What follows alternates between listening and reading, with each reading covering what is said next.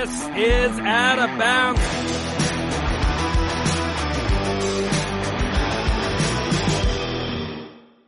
This is Out of Bounds coming to you live on the Know Your News Network. I, of course, am Jon Alba. Normally, you're used to seeing me with Mia O'Brien, but Mia had her tonsils taken out last week and for the first time in her existence cannot talk.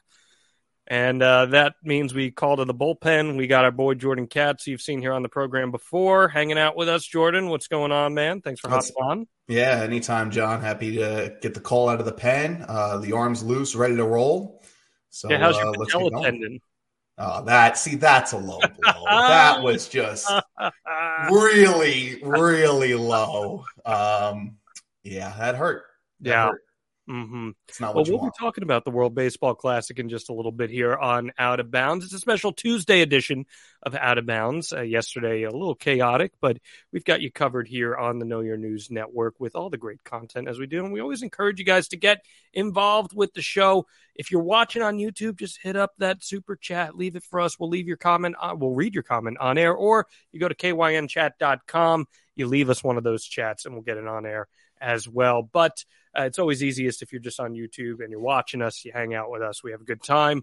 Uh, this is going to be a fun one, a, a smorgasbord of topics that we have uh, on display for this one. And then, of course, as we introduced to you last week, my friends, the beast of the week to end things out here, which I know Jordan is very excited to get into. Uh, what caught your attention this week, man, in the sports world? It, it's that weird period where we're about to get baseball going. The basketball season's in the home stretch. Anything grab your attention this this week here? You know, uh, this is this is to me like this one or two week stretch of just like you're waiting for everything, right? You know, with basketball and hockey and everything. Um, I think the biggest story still remains the fact that we had one of the wildest March Madnesses ever. And you've got a March Madness with no ones, twos, or threes in the final four. I mean, Jon, that's that's crazy. Yeah. Absolutely crazy. And we're going to get into that momentarily here. But before we do, we always have an opening toast. I know you're on that water diet, so I'll Sure am. oblige by giving everyone that ASMR. Stand by, stand by, stand by. There it is. Mm. And uh, a, a toast to, uh, let's see. Well, you, you, you give me a toast. You're an honorary guest here. What, what are we toasting to? Uh, I will give a toast. Uh, we're gonna go a little niche, but it is WrestleMania week. is WrestleMania week. So for those of you that are wrestling fans, happy WrestleMania week. If you're not a wrestling fan, cheers to whatever you'd like to cheers to. Cheers. Mm. Cheers to you for uh, not getting caught up in the weeds of WrestleMania week. That's if That's true. Because uh, you're a fortunate one. Let me tell you that it is. It is a fun week. It is. It's a really if you're week. not a wrestling fan, there's there's somewhat of like a pop culture crossover with WrestleMania. It, it is a larger than life event. There's a lot of celebrity involvement with it. It's a lot of fun. And uh, if you're in Los Angeles, well, come say hi. I'll be out there all week long uh, because uh, the Final Four will be competing with WrestleMania week. yeah. And uh, yeah, it's going to be a great one, Jordan, because as you said, I, I mean, this is a, a Final Four for the ages. FAU, Florida Atlantic, Miami, UConn, and San Diego State. We're talking Boca. We're talking, you know, Coral Gables. We're talking San Diego, and then beautiful Storrs, Connecticut. All Beautiful. basketball paradises no doubt, parody wise, maybe the wildest Final Four we've ever had. But is that a good thing for the game? Or maybe not so much, Jordan? You know, this is always the debate with March, right? The debate is you get a ton of upsets. We love to see upsets, but how does it impact the ratings and how does it impact the game itself? First off, massive, massive credit to coaches like Brian Dutcher and Jim Larrañaga, who ran through the gauntlets that they ran through. Uh, Brian Dutcher's got a great program at San Diego State. Larrañaga, of course, has created another staple I was in say, for Larrañaga to do this again, sure. to do this Um, again for I Larrañaga. after believe the like you know the the crazy world stat is on March 26, 2006 George Mason overcame a double digit second half deficit. And on March 26, 2003, Miami, Florida. I mean, that's just wild. Um, Dan Hurley, too. Dan Hurley's a great coach, finally gets to the Final Four. Obviously, Dusty May's kind of a younger coach, but he takes Florida Atlantic. I mean, these are great, great stories. But last year's Final Four was Duke, North Carolina, Kansas, and Villanova. Yeah, a little different. And something tells me, Jon, if you ask the college basketball powers which Final Four they want, I think we know which one they want. So I'm going to counter with this. Here, here's something that was running through my head as I was going through this. FAU number nine seed, right? Like very cool, awesome story. I feel like FAU hasn't grabbed the Cinderella headlines that many of the other Cinderellas have had. I don't know why that is.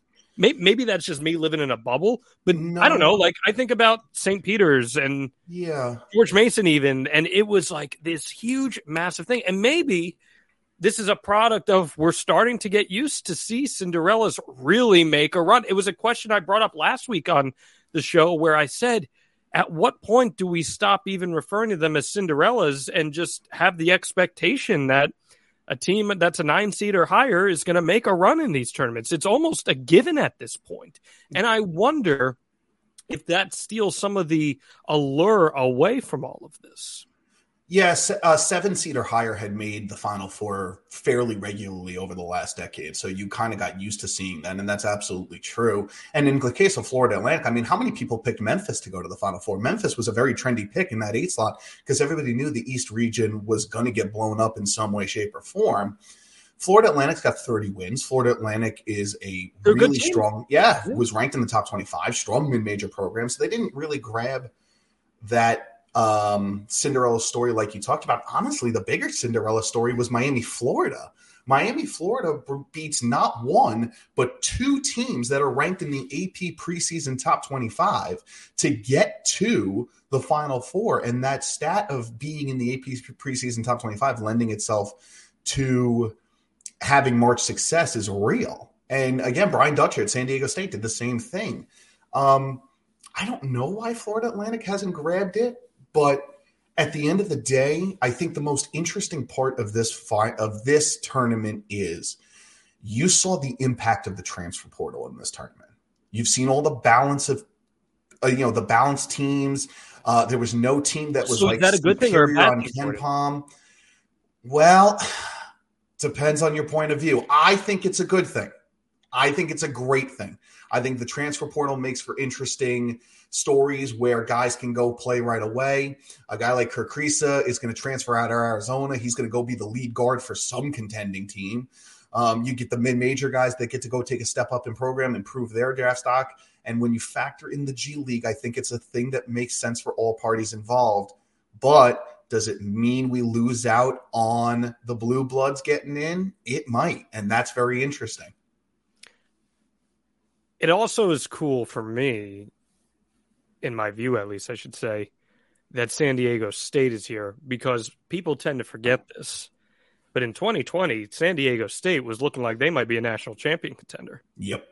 And then we know what happened with that tournament. It never happened. So now here San Diego State is three years later, and they have an opportunity to grab what you could argue might have belonged to them in the first place with this Final Four appearance and potentially showing up in the national championship game.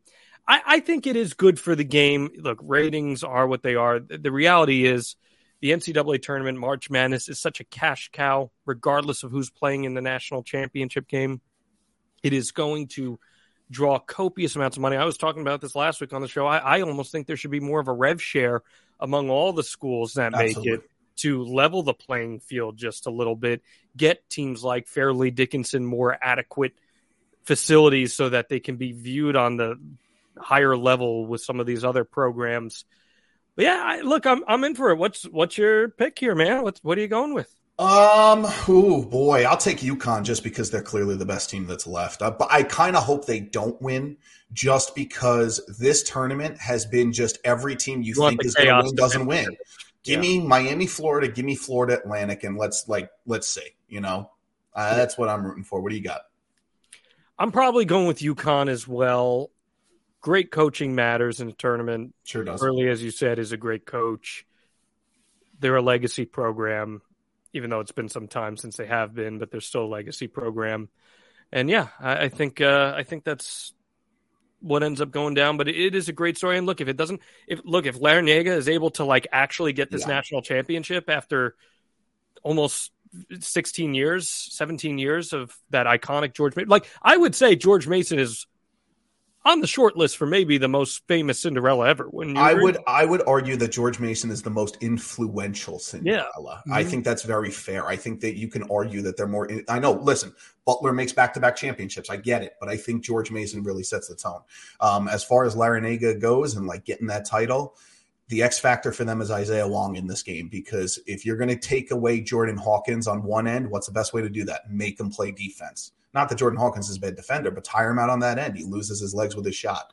Isaiah Wong is a massive X factor for them in this in this Final Four.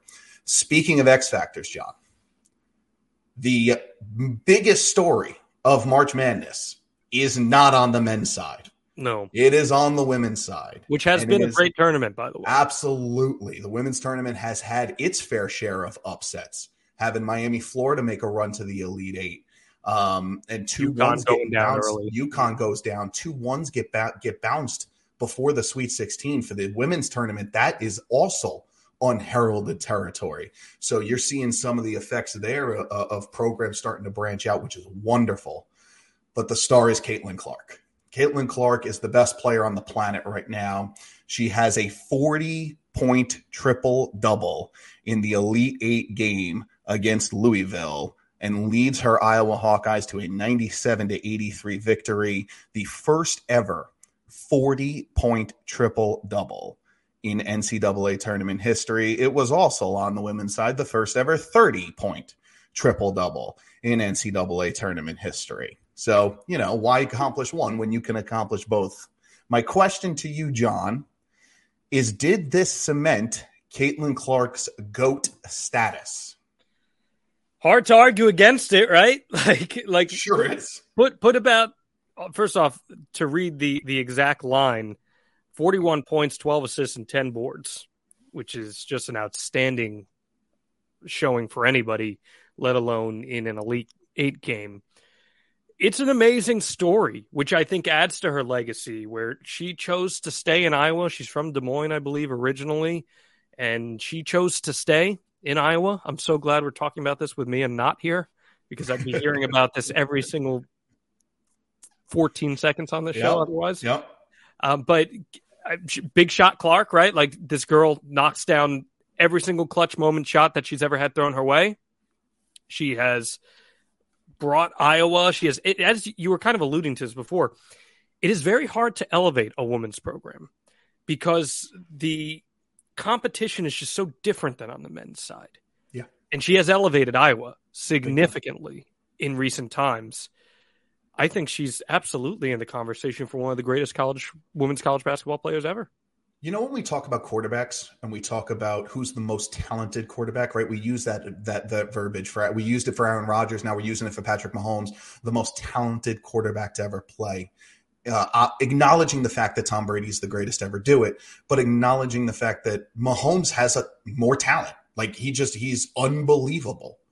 That's where I think Caitlin Clark is. I, I think Caitlin Clark is arguably the most talented women's collegiate basketball player of all time. I think you know men or women, she's in a handful. Um, it, on the women's side, you put Diana Taurasi in there, you Maya put Sheryl Swoopes in there, you put Maya Moore in there. Um, the things she's doing though are on a different level. She's shooting threes like 70% of her threes or something like that from 25 plus feet. That's that's Steph Curry. That is unheard of right now on the women's side. And she's such a smart basketball player too. I watched that game against Louisville because she's such a draw. And she'll dribble the ball and bring it to the right side of the court because she loves to go left. Everybody knows she loves that slide, sidestep three to her left, but you can't guard it because she's so smart and isolates on the right side. If you try to shade to that left side, all of a sudden she drives past you. Now your defense has to collapse. Now there's an open shot. She's such a brilliant offensive basketball player that she again, she has elevated a women's program, which, as you mentioned, is very hard to do. I think it's very, very fair if you want to call Caitlin Clark the most talented women's player to ever do it at the collegiate level. I'm really excited to see what she does at the pro level. I do have a question for you leading off of that, though, Jon, because my buddy and I had this debate the other day.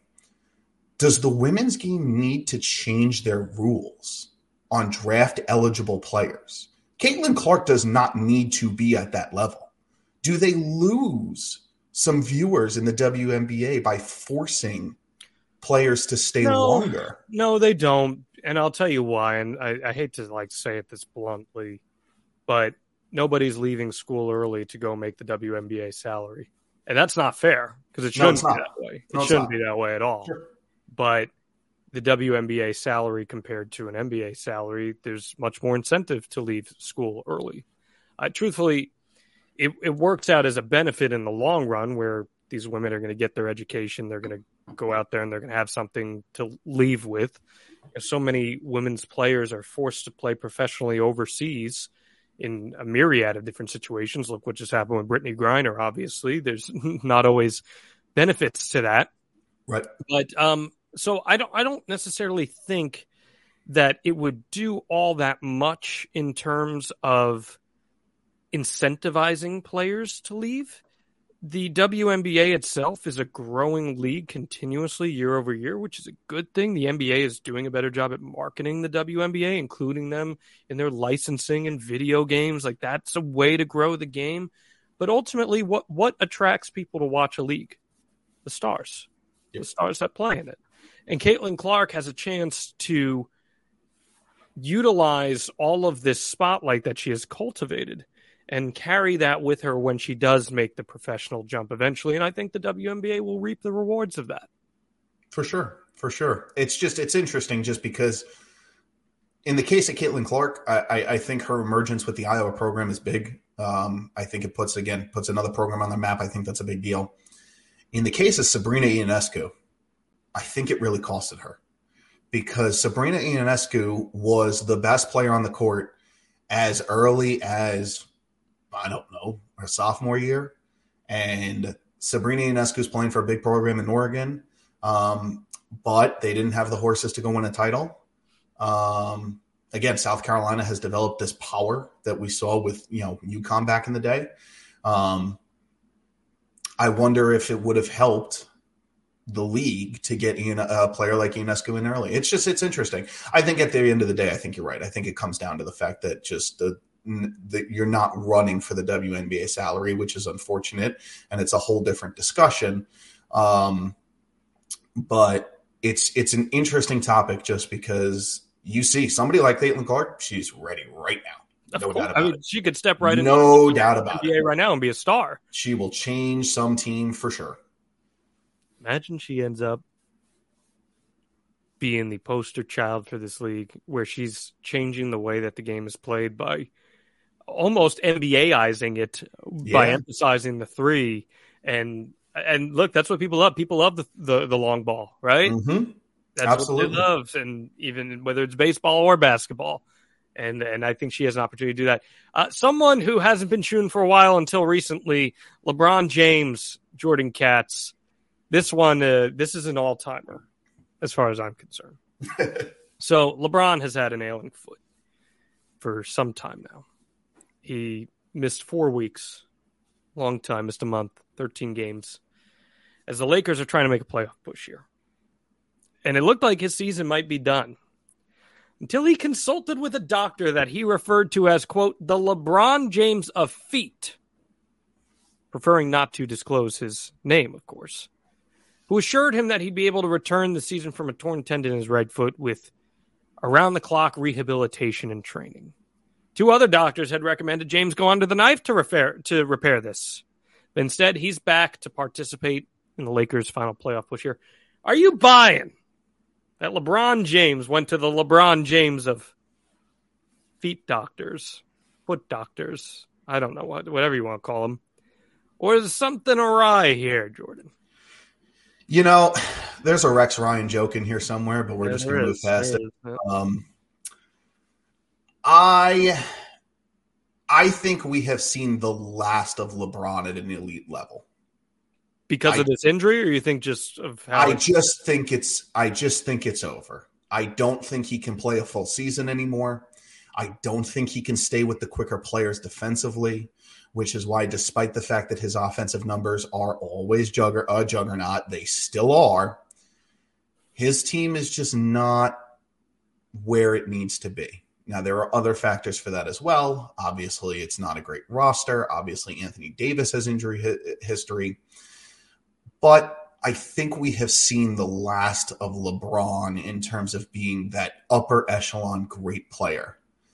That's my takeaway here. If you're asking me whether I buy that he went to the foot specialist and all of that jazz, what I buy is the fact that he couldn't play at an elite level for 82 games. Does that mean that he was, you know, advised to take time off? I don't know but I buy the fact that he can't play at an elite level for 75, 82 games anymore. I think that's very evident. And you're right. You see, you, you kind of said it. It is sad. It is kind of sad because for a lot of us, that's our Jordan. That's the guy that we grew up on as an elite talent. I mean, the dude was the chosen one before he played a game. And lo and behold, he lived up to it. Who could have thought that? I mean, that's an accomplishment in and of itself. Forget what he's done. Um, so I don't know if I buy it, Jon, but I do think it stems an interesting question of if we have seen the last of LeBron at an elite level. Yeah, and I'm I tend to agree with you, uh, but I guess it also questions what do you define as elite in the NBA? Like LeBron is still a guy. We talked about this as in his pursuit for the all-time record here. He's still a guy that can average in the high 20s, close to 30 points a game. Oh yeah. Still that guy. Mm-hmm. Defensively, yeah, has he lost a little bit of a step? Maybe. But he's still playing at an extremely high all star caliber level. And, like, if I'm asking myself, well, is that the chemical composition of, of an elite player? Yeah, I, I still think it is. Now, there, there's legitimate questions to be had as to whether or not his body has that sustainability. He had the groin injury for a while that kept him out and was aggravating him. And then this there's something a little sus about this foot doctor who we can't reference who it is. Yeah. Can't say his name, hmm. but he told me to stick with it. Huh. I don't know, man. Like, I'm not here throwing accusations out or anything. Chael, Chael Sonnen's doing that instead. But, I mean, could there be something awry? Look, I'm. All, I want to make this very clear. I am all about athletes taking whatever doctor-approved supplements that they should to get healthy. I think getting who would we would take that right? Like if we Sure. had the opportunity to get healthy, Absolutely. like I'm all about that. So whether or not this was natural rehabilitation, I'm not accusing anything. I'm just saying I think it's worth being part of the discourse. I will still say that I think the more likely answer is the fact that he was told he didn't need surgery. He took the time off. I hope that's it. The reason that I the reason that I think it's it is because I think the track record's there. Mhm. Any injury that he has had in the last few years, he has waited longer than expected. To That's very true. That's very true. So the track record is there for him to have waited longer than expected with this foot injury. And part of that is because, again, he plays in an elite level on the offensive end. He is still a playmaker. He is still an efficient scorer, but he can't stay with guys anymore on the defensive side. Um, to be honest with you, I'm not going to use the word liability defensively, but I'm going to use a word that's kind of close to it Mm. because uh, he can't lock down guys. He, he can't lock down Giannis for 48. He can't do it. Cannot do it. No chance. And it, it- he couldn't do it. Um, could he lock down a Harden who's more quick than fast? Maybe, but I don't. I think he'd struggle with that. Um, if he were to do it, he would lose some value on the offensive end. He would have to suffer some value on the offensive end because it's just hard. It's just hard to maintain that level uh, of play at this level for as long as he can uh, without getting hurt. And again, you know, you talk about a guy like Kobe, right? Like Kobe had a really long career. Kobe wasn't the athlete that LeBron is. No, no. Like the athlete that LeBron is that we've seen, you could put on a on, on one hand, if that, it might be three fingers. Like Kobe had an instinct that made him very successful. LeBron was sheer athleticism. And again, not to dismiss the talent, the talent is all world. It's just the athleticism combined with the talent took him to a place that is otherworldly. And now the athleticism with the age is starting to go a little bit. So, how do you maximize the talent of LeBron James? In theory, you play less games. Yeah, as long as it doesn't become one of those load management situations. I know that the league has been having talks about that with new CBA, where it sounds like to be considered for awards, you're going to have to reach a certain threshold of games played, which I don't have an issue with. Joel Embiid just sat out a game because he didn't want to hurt his numbers against Nikola Jokic. Figure it out. Figure it out. Sorry, continue. No, please, by all means, keep going. Figure it out. I don't care if you have to incentivize guys to play in the 82 games. I don't have to think. I don't care if you have to incentivize All Star games. My uh, one of my buddies came up with this idea that you get home court advantage for the entire first round. Like you get all seven games at your place for the first round. If, if you have if you have a top four seed, you get all seven games oh, at okay. your place, I guess, I guess. right? To incentivize the regular season. I don't think that's I don't care. Fair. I don't care. Figure it out figure out Joel Embiid should not. That was the marquee game of the regular season. They're missing primetime games. They're missing. This started with Popovich when Popovich did this back in the mid 2010s. This started with him and it only got worse. Figure it out. Figure out a way to get your stars on the court. Because if you don't figure out a way to get your stars on the court, if you look at the NCAA numbers from this year, they're really, really good. And I'm just saying, you think that one plus one would equal two in terms of like, oh, we want to watch basketball. No, we want to watch stars. Why did people tune in to see Caitlin Clark? They tuned in to see a star. That's what the NBA is. The NBA is a superstar league. You're built on star leagues. Figure it out. Speaking of stars, and stars who don't play, and stars who don't play, and maybe not stars anymore, we go to Ben Simmons. The Brooklyn Nets have officially shut down Ben Simmons for the season, which is not a surprise because Ben Simmons did not really do a lot for the season. And again, this is a young roster. Whether they make the playoffs or not is kind of irrelevant, even though they're going to make the playoffs and hopefully we'll have a top six seed for Jon. Uh, Simmons hasn't played since the uh since the final game before the All Star break. Is that right? Yep. He hasn't played since the final game before the All Star break. Mm. Oh my goodness. oh my god. This is just I, this uh, Jon, uh, let's let's let's let's let's do this because obviously the Ben Simmons trade is kind of just a wash. Is Simmons kind of becoming one of those all-time busts? Yeah, easily. Uh, how like, could he not be? With an, with talent out the wazoo. I don't understand how you can make the argument that he's not at this juncture. And and I was somebody who was willing to go to bat for Ben Simmons. I was like, you know, I, I, had empathy for the mental health stuff. I was like, maybe it's just a change of scenery that he needs. You know, when you're in a bad workplace, sometimes you just need to get out and do something different. I get that. Um, listen, how legitimate are the injuries? Who's to say? I, I think for you to be sitting out this long, you would hope that there's some credibility to just how painful this is. And like, you don't like to see anyone in pain, but you hope to believe that he's sitting out for good reason at the very least. Sure.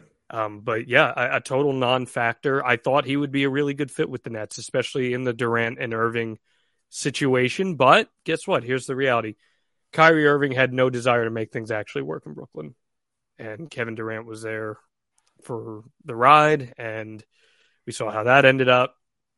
Harden, it was a foolish trade on the Nets' behalf. It was a foolish trade. They got enticed by the shiny new car. They were told that it had a lot of mileage left and that they could shine it up real nice and get out there. And we saw how that went down. It's a shame. They sacrificed their entire franchise for it. It didn't work out. They take the shot on Ben Simmons. That didn't work out. They're lucky that they were able to recover a decent package with the Kevin Durant trade and the Kyrie Irving trades. But yeah, I think Ben Simmons is very close to approaching all time bust status. What team would take a chance on him if the Nets cut him? None. Zero. None. Um, before moving to Ben Simmons, just quickly on Brooklyn, I do think they did a wonderful job recouping those assets. This is now a fun young team. I think you're going to watch Mikal Bridges turn into a star. He's great. He's um, great. He's great. So it's a fun young team, and Jacque Vaughn's a great coach for a fun young team. So I do think that they, I think better times are ahead for the Nets. Um, Ben Simmons is so interest, so weird to me because Ben Simmons has been like set back since LSU. When he was at LSU, I, I believe their head coach was Johnny Jones at the time. They used him as a five. They stuck him in the post. They stuck him in the post defensively and used him as a five. He, you can't impact the game as a five at the collegiate level the way you can as a combo guard. LSU did not have a good season because his combo guard skills weren't used. Ben Simmons is so talented that he was able to walk onto an NBA floor, play the combo guard role, and play it really well and make all star a couple all star games. And he was a defensive player, you know, all defensive team. Um, but Ben Simmons never learned how to do the guard things because at LSU he was basically shunned from doing them. He didn't get the chance to improve his three pointer because he was stuck in the post. He didn't get the chance to improve his ability to laterally defend. Not that he's still not, you know, wasn't good at it. Six foot ten, he was, but he didn't get the chance to work on those guard skills and, and the ability to be a three level scorer because he was stuck inside. I wonder if the term we should be using for Ben Simmons is not bust, Jon, and if it's more of a what if. Underachiever. Yeah, maybe it's a what if. Like, what if he went to a program that used him as a lead guard? So you're right? blaming like, this on college. I think the I think his problems in terms of the NBA, in terms of his skill, go back to the collegiate days and the way he was used at LSU. And that was well, not why where, was he taken as a top draft pick? Because the talent was all world. And I think teams overlooked the fact that he was used as a five. If I remember that correctly, I'm actually pretty sure that that was literally the verbiage used, where they were like, it doesn't matter where he played, it doesn't matter that LSU didn't make the tournament. This kid is an elite talent. And if you think about another instance where that occurred, Markelle Fultz was drafted first because he was that kind of talent. Mm-hmm. It didn't pan out for him right away, but Jon, you know, you were in the Orlando area, and I know you're still very familiar with that Magic team. It took time and development. And would you argue that Markelle Fultz right now can be the lead guard of that team if they want to go make the playoffs I mean, next year? Markelle Fultz is, is a dependable point guard. And he can absolutely be the lead guard of that team if they want to go make the playoffs next year. I know there's rumors of them getting a point guard, but again, Markelle Fultz can be that guy. Well, I feel like it's the same thing for like Anthony Edwards too. He wasn't on a good, absolutely. He wasn't on a good collegiate program, but everyone saw his talent for what it was, and you know, so far he's delivered to that point and has has been a pretty damn good NBA player, I'd say. Yep. Uh, and and that is that does beg an interesting point about talent evaluation and maybe what a talent's leash is, but I just don't see a scenario at this point, Jordan, where Ben Simmons is going to be able to unlock that. Yeah, I think that's right. Again, uh, I you know playing the, again the devil's advocate side is I don't know if he was allowed to grow into the player that he could have become based on the fact that it cut the collegiate level, some of those skill sets he just wasn't in a position to develop. Now, is that a reason for over seven years or whatever it is to have not developed a three? Uh, no. No, especially no, in a league that has become increasingly reliant yeah. No, no, it's not. Um, it's just it's it's it's really an interesting case of how did it go so wrong so fast. And it's all mental for him at this point, by the way. Well, the minute he catches a ball, the minute he catches the ball at the post, he doesn't want to shoot. He doesn't want to shoot. Well, like I think of that, I think of that playoff game where he passed on that open layup. And and literally since then it's been off a cliff. Like he does not want to shoot. It's just it's it it's unfortunate because I think people are going to forget like the talent that he was at the peak that he had. Like he really was just a, a really different player, a different kind of player. Um, but you know, the best ability is availability and the best ability is longevity, and he won't have either. He's got neither of it. Exactly. Let's move on to baseball here, the World Baseball Classic. Before you go on your rant, because I know you're going to go on a rant here, Jordan, this was like the coolest freaking event ever. Japan defeats the United States last week in the final, packed house in Miami. Shohei Ohtani is brought in as the closer in this, and his last batter is teammate Mike Trout, arguably the two biggest stars in the game, playing for the same team, the Angels, coming down to two prolific countries with when it comes to baseball. This tournament was amazing, and for it to come down with the stars aligning to Ohtani versus Trout. Is this one of the most significant at bats in the history of the game when all said and done? I mean, it wasn't like Ohtani got Trout to ground out to short. He struck him out. Get out of here. What are you doing? Oh, I was just sleeping. I'm sorry. Um, the games don't matter. Uh, just how, taking a quick nap. How can you say they don't matter? Well, because they don't produce a, a World Series champion or playoffs no, but of any kind. They, they produce a. First off, it's a once every four years tournament. Okay. Uh huh and it's a yep. tournament. So is the Olympics. So is the Olympics. Okay, and do the Olympics mm-hmm. matter? Oh, of course they do. But the okay. according to the NHL, the NHL took their guys out of it because okay, they'd rather have them play in the regular season. Okay, this is not in the middle of the regular season. This is before the regular no. It's just right before the regular season when somebody can get hurt and wind up out for the year, or yeah. break their thumb so, and wind so, up out for two months, or strain their hamstring and wind up out for two months. So, so when are you doing? I don't know. Okay, that's the thing. I don't know as far as look what this tournament goes, did for listen, the game. No, no, no. Look what this tournament did for the sport. Look how many people tuned into this thing. They got people to voluntarily tune into FS1 to watch baseball. Okay. And it mm-hmm. wasn't just baseball, it was great baseball that they got to watch. These games ruled. The atmospheres ruled. It showed baseball fans in America who have been so conditioned to be miserable about this sport because that's what they're told from the people who matter that, hey, this sport can be pretty damn fun. It can be exciting. Even if it's a long game, it can still be an exciting game. And you get the two biggest stars in the game going at it in the final at bat and the pitcher won.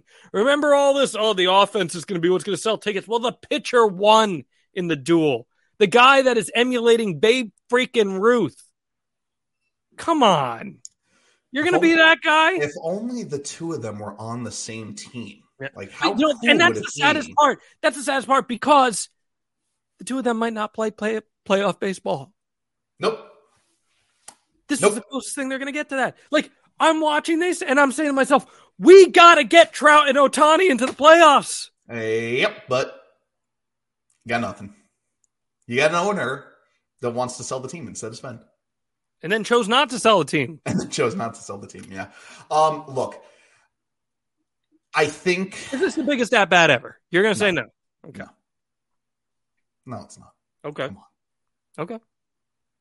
Come on. Okay, keep going. This look, I it's not the biggest at bat ever because as fun as the atmosphere was for the at bat, which it was, you know, watching the game, the atmosphere for that bat was awesome. And the fact that he comes up with nobody on, but still represents the tying run, and it's literally mano a mano. And Mike Trout took the first two swings like he was trying to hit the ball back to, to Los Angeles. He was trying to tie he the was game. trying to hit the ball back to Los Angeles. That was fun. Um, no, this is not a bigger at bat than Jeter being Mr. November. No, this is not a bigger at bat than Kirk Gibson. Um, no, this is not a bigger at bat than, um, you know, any of those those you know David Freese. We'll see you tomorrow night. No, no, it's not. It's a fun event. It's a fun event. It matters for the for, for the people that are in it who get to don the colors of their country we talk about it all the time. What if about you, the fans who got listen, invested? It doesn't listen, matter to them. We talk about it all the time that if you put USA against anyone in any sport, people are going to tune in. That's why we love the Olympics as, as sports fans because it's USA versus the world and we love it. We eat it up. So for the fans as well, a lot of fun, Jon. No, it's not the biggest event. I mean, I'm not, I'm not sitting here telling you it's bigger than the World Series, but Jon, it's not even like top twenty top twenty what? of the biggest at bats. I just think that this encapsulated everything that baseball should and not just should can be. Baseball can be like this. We can have scenarios where the two biggest stars in the game face each other with a championship on the line, where you have a buzz that is unparalleled. But for whatever freaking reason, baseball just can't get out of its own way with this stuff. That's probably the better takeaway is the fact that you saw what it could be and baseball. I think I saw today that Trout's like endorsement deal is like south of five million dollars. It's the biggest star in your sport, and its endorsement deal is like south of five million dollars. That's insanity. That's insane. I think that's the bigger takeaway, to be honest with you. Um, that's just my opinion. Speaking of baseball, that time of year, baseball fans, has arrived. We get real games that matter, not like the World Baseball Classic. I ple- I rest my case. Um, speaking of baseball, we are ready to go for the start of the season.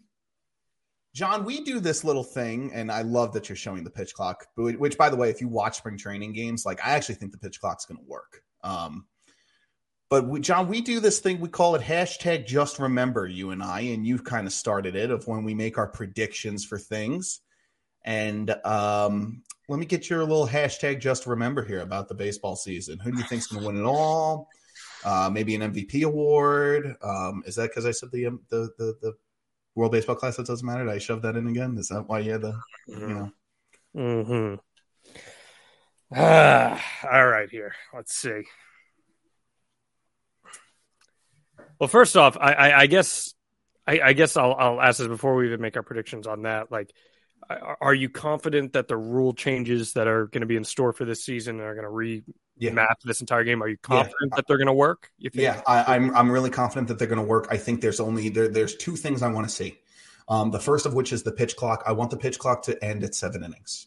I think relievers work slow by nature. The the amount of relievers that work fast is not high. Uh, the reason that they work slow by nature, I think, has a lot to do with the fact that they're energized when they walk out there. They've got to calm the nerves and calm everything. And I think I would like the pitch clock gone after the first seven innings. Interesting. Um, the second thing that I thought of was maybe get rid of the pitch clock for the postseason, almost like you're emulating um, the NHL with their All Star rules, where in the All Star, you know, uh, with the All Star, excuse me, with their overtime rules, where in the regular season the overtime's three on three and then a shootout, and then the postseason you get the spectacular five on five play, which can go for hours. Um, I think that's probably a good compromise here for the yeah. casual fan and, and, and the diehard. Well, I just think you, we got to be a little more lenient with it. Like Sergio Romo, for example, last night for the Giants, signs with them to play this one exhibition game so he can run out at AT and T for the final time and retire as a Giant. He was going to retire after this exhibition game. He gets his big entrance, crowd's going nuts, and the ump gives him an automatic ball because he's too slow to get set up for the first pitch. Read the room, man. Yeah, seriously. Like, like, like, come on now. Oh my goodness! And then uh, uh, Nestor Cortes like quick pitched and did it too, Oh. too fast. Yeah. So then he like does like the the, the four time herky jerky to get Yeah. to the plate. I mean, was great. I mean, that was fantastic. Fantastic. It's totally illegal, but still. Um, all right. I feel confident that the pitch clock's going to work. The shift, it's going to open things up a little bit. Do I love it? I don't know. I'll, I'll say I'll I'll let the play convince me of that. I'm agree. I'm agreed with that on you with with you, Jon. I'm not. I don't love it, but let me see the play. I'll, I'll see how the play is impacted by it. You know, I hate the runner on second and extras. I, I think now with Yeah. the pitch clock, it totally negates the need to have the runner on second and extras. Totally. So I'm not thrilled with that, but that's sticking around. It's not going anywhere. I think that is our new normal, unfortunately, Agreed. and that's just the nature of the beast. Uh, as for my picks, oh man, um, I think the Phillies are going back to the World Series. Truthfully, Wow. I think the Phillies got better, and I mean Trey Wow. Tur- Trey Turner had an unbelievable World Baseball Classic. He's looking Oh, yeah. like to be a stud. They'll get Bryce Harper back, you know, about a month into the season, uh, at full. So, I think the Phillies. Rob Thomson is the guy for them, Yep. and I think they will make a run. I think the Mets not having your boy as closer hurts them quite a bit. I, I agree. I totally really agree. Do. I think that's a two, three, four win player that you're taking out of your pocket. I think it's the only three win player out of a bullpen in baseball right now. Again, Robertson can close. Not that yeah. Robertson can't close, and he's closed in the market, mm-hmm. but it hurts. Uh, I think they're going to the World Series, and uh, if you want my like super bold prediction out of the American League, truthfully, I think the Toronto Blue Jays are going to pull it together this wow. year. I think the Blue Jays, I think their over under was 92 and a half wins. I think they're going to eclipse that. That's a rematch in '93, right? '93, the Joe Carter year. Yeah, I think that would be it. And uh, I'm going to say the Phillies get the job done this year. I think the Phillies win the World Series. Well, I mean, I think. Uh, listen, I'm I'm of the mindset. I think we're going to get a rematch too. I'm just going a little later. Um, to me, the best team in the National League. I think the National League still runs through the Atlanta Braves. I think if the Atlanta Braves are healthy, that's the best team in the National League. Um, and if they can solidify the shortstop position, I know they're going to put Vaughn Grissom there.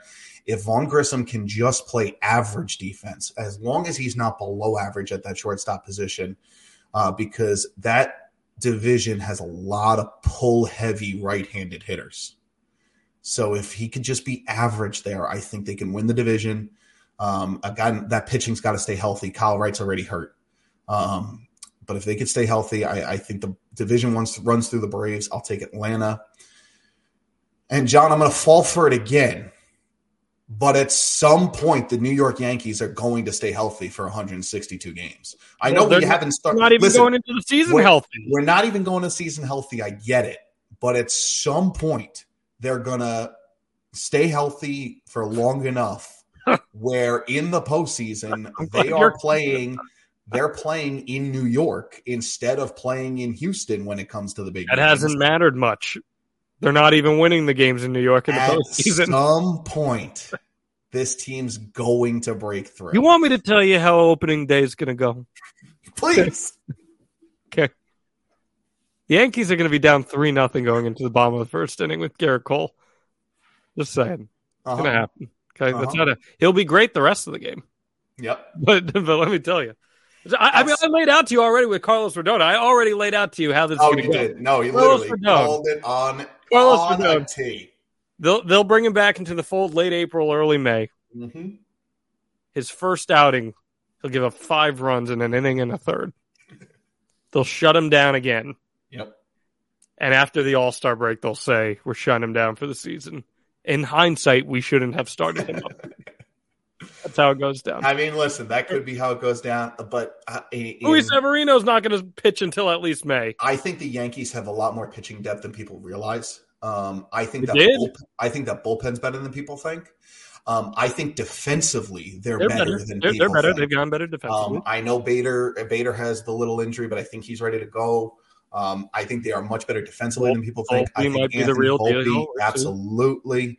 Um, the the the American League's kind of wide open. Like we know who the powers are in the National League, right? We know the big three in the NL East. The Cardinals should run away with the Central. I could also see, by the, the way, the Mariners being very good this year. Too. The Mariners should be really good. Um, but you know, you've got the three powers in the NL East. You've got these Cardinals should run away with the Central, and then the Dodgers and the Padres. Right? That should be yeah. your six. Sure. There is a world where the American League turns on its head the Baltimore Orioles are going to be better than people think. They can make a run, right? Sure. Uh, you just mentioned the Mariners. The Mariners could be the best team in the league. It's got to go right for them pitching wise. The twins are good. I think the Twins had a very good offseason. I think the Twins are really good. If I trusted the Twins in the postseason, I would have picked them. I just don't. But I think the Twins had a really good offseason. It could be a wild American League. Like it really could. So an out of the box pick there with Toronto makes a ton of sense. Yeah. Ton of sense. Just saying. Just saying, let's finish up uh, our normal discussion here with Connor McDavid, and a, a, name that just not enough people are talking about. He's having one of the greatest seasons in hockey history. He's the first player to reach 140 points this season since Jaromir Jagr and Mario Lemieux did it as teammates in '96 with the Penguins. Why the hell are more people not talking about this, Jordan? Because not enough people care about hockey. Um, that's just the, the God's honest truth. Sport. This is a big four sport heading into the postseason. It's been a great hockey season. Great hockey season. Great hockey season. Teams. Yep. And a lot of people do get on the bandwagon when it comes to the postseason. We've seen that more and more. Um, and the, the ESPN Turner deal is a big product of that.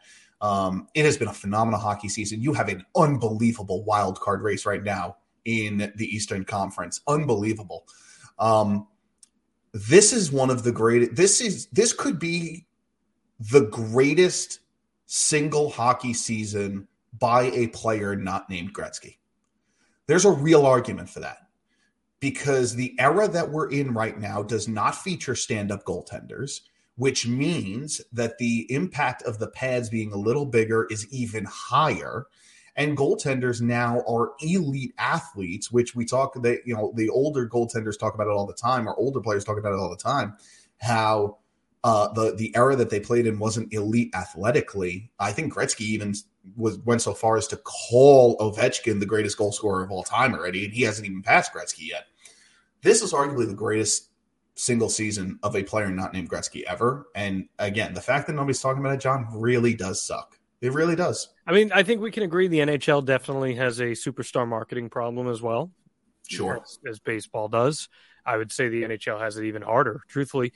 I, I, I hate to say it this way. Do I think it kind of hampers it that he's playing up in Canada? I do. Oh, I certainly do. I, uh, by the way, I think this could be the last season he plays up in Canada if the mm-hmm. postseason goes poorly. Yeah, I mean, the only argument against that is like Gretzky played a ton of his career in Canada and he still became a household name. Yeah, but again, you know, Gretzky moved on. Gretzky moved on from Edmonton under under different circumstances. But this Edmonton Oiler team is Connor McDavid, Leon Draisaitl, and nothing, and that's carried them to good regular seasons, but they have not had postseason success. I think there is a real world where Connor McDavid does not play for the Edmonton Oilers next year if this goes south. Um, staying on the hockey talk just for a second, I think there is a real world where Auston Matthews does not play for the Toronto Maple Leafs if their postseason goes south once again. Um, and if both of those things do happen, I would keep an eye on David Pastrnak being uh, being the big piece and the big fish because that's already been rumored in a McDavid deal. This idea of a McDavid Pastrnak swap, which would be wild, you know, like it would be incredible.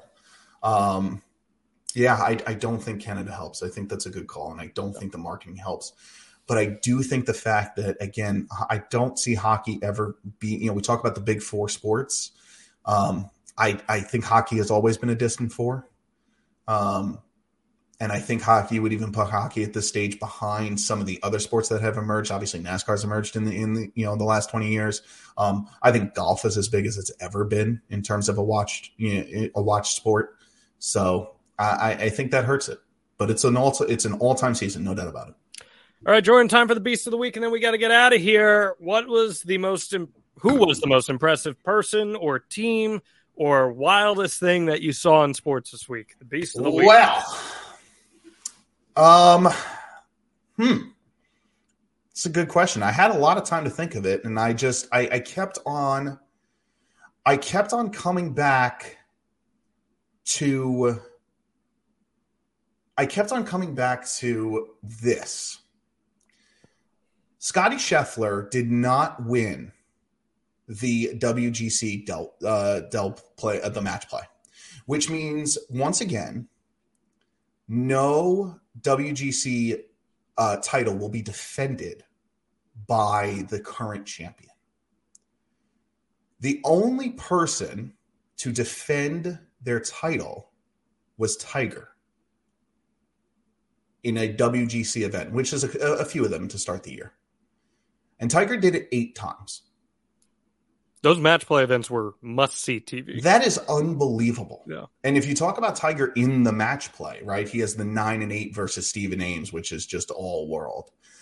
Um, I keep on coming back to that stat because it keeps on talking. It, it, it brought up the conversation in the golf circle about what would Tiger have done in today's era? And people got kind of put on the hot seat by saying that Tiger would not have won as much. I don't think that's hot seat at all. I don't think that's hot seat at all. I think that's exactly where it is. So my beast of the week, Jon, heading into the Masters is golf because I think the golf game is at an elite level and it's at an elite level at a level that it's never been at. I'm all about it. I think the Masters is must see television year in and year out, especially on Sunday. My beast of the week, I mentioned him briefly before. I'm going with Sergio Romo. I don't know if you saw this, but uh, he signed the deal a few weeks ago that he was going to ramp up in spring training just a little bit, and then he was going to have his final game here in this exhibition game. And what he did in spring training was he, whenever a fan, a kid specifically, whenever a kid would ask him to sign something, he asked them to sign a hat for him. So wow. for, his final, for, his final, game out, he wore a hat that had signatures from all these wow. kid fans. Uh, I thought that's super awesome. That's a great way to promote the game. It's a great way to get the fans involved and to give wow. kids something that they will not soon forget. This has been Out of Bounds. Jordan, where can people find you? At Jordan Katz 11 on Twitter. There you go, folks. Hopefully, we'll get things back to normal coming up in the weeks ahead. Appreciate you hopping on for Mia. Mm-hmm. Mia, we're sending you the best with your recovery. This has been Out of Bounds on Know Your News. We will see you next time. Roses are red, violets are blue. I click the subscribe button. You really should too. If you like videos about real news stories that are funny, stupid, or weird, subscribe now